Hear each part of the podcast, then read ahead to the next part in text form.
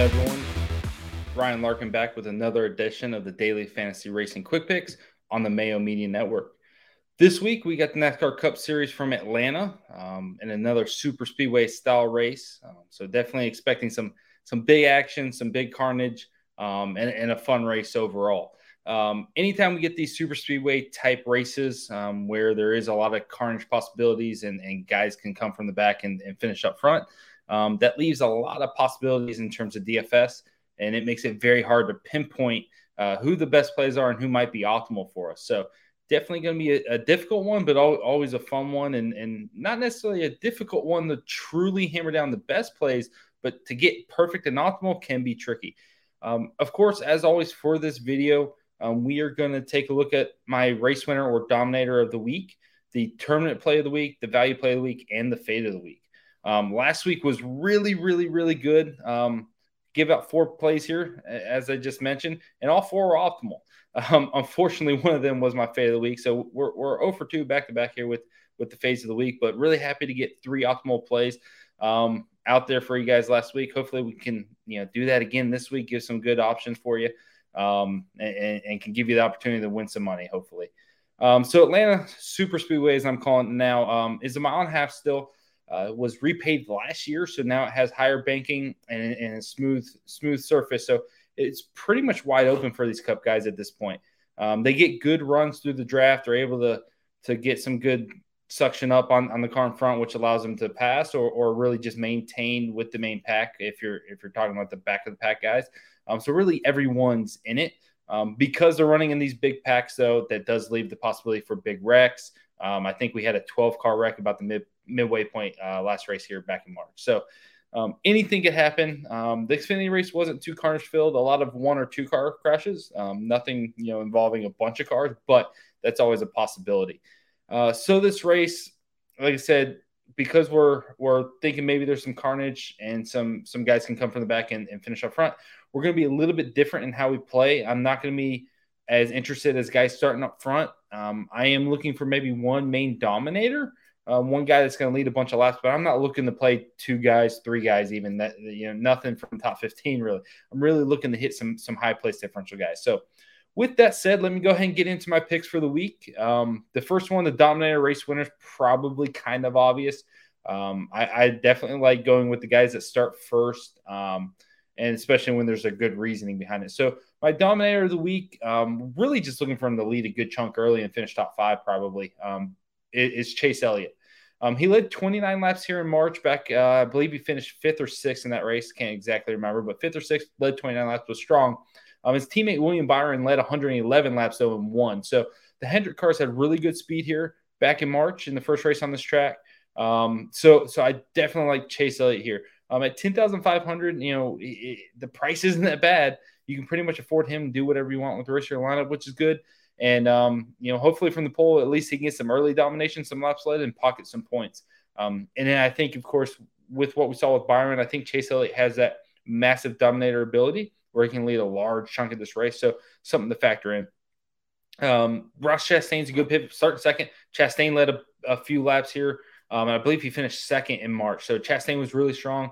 He should look good. Um, so, so a lot of guys kind of fall in that that realm. I think the Chevy cars are going to be strong. I, I, think the Hendrick power is really, really um, up there as good as anything, and that really helps them in, in a race like this. Um, next up, my tournament play of the week uh, is going to be Kurt Busch at 8,200. Um, as I mentioned just a minute ago, I, am really interested in the place differential plays. Um, and, and, Kurt Busch is going to fit that mold well, but he's not going to be too chalky. Uh, so Bubba Wallace starting 32nd. It's going to be chalk play of the century. Everyone's going to be on that. His teammate Kurt Busch at $500 less, starting 21st, offers us some place differential potential as well. He's a safer, more consistent driver, uh, makes better decisions, and that that's something I love. He finished third here in the March race, so um, was able to to make the smart moves, avoid the carnage, and get a really good finish uh, back in March. I just like everything Kurt does in these races. Uh, he's just smart and, and makes the right decisions, and, and that gives him a chance at a good finish at the end. So if he can get a top 10 finish out of, out of this race, I think he can be in contention for the optimal. Next up, uh, my value play of the week. I think Brad Keselowski was probably the guy that that most people were going to jump on. So kind of like Bubba Wallace, I didn't want to give him out this week. That's the chalk. We'll, we'll leave that to the side. Uh, this week, I'm going Corey LaJoie at 5,400. Um, Corey LaJoie really excels on these super speedway type races, does a great job staying out of trouble. Um, and, and, that really sets him up well for the end. This year alone, um, on the on the three tracks that I would consider super speedway type racing, pack racing, um, he's finished 14th, 14th, and 5th. Um, fifth here at Atlanta in the spring. So, you know, anything inside the top 15th from his 30th starting position is going to be a good score. Um, super cheap gives you that value option if you do want to take a higher end guy like Chase Elliott or Chastain or really any of the high price guys. This is the salary option to, to balance that out. And like I said, he's super consistent. If you go back years, the last three, four years, you see a lot of top tens um, on the on the super speedways, and and that's because he's smart and, and, gets to the end of the race and gives himself a position for a good result. So really excited for Corey LaJoie as always. Um, he's had some mechanical issues this year, so a little nervous about that, but it, it's staring us right in the face that he's just such a solid, good, safe play.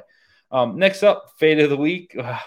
you know, after Reddick last week and Truex the week before that, I'm a little nervous giving out a fade, but this one I feel pretty confident about. Kyle Larson starting third, 10,100. Um, as I mentioned with Chase Elliott section, you know, Byron dominated a lot. Chase Elliott, I think, has dominator potential. Um, so technically, Kyle Larson does have the ability to lead. And you know, his car is going to be good.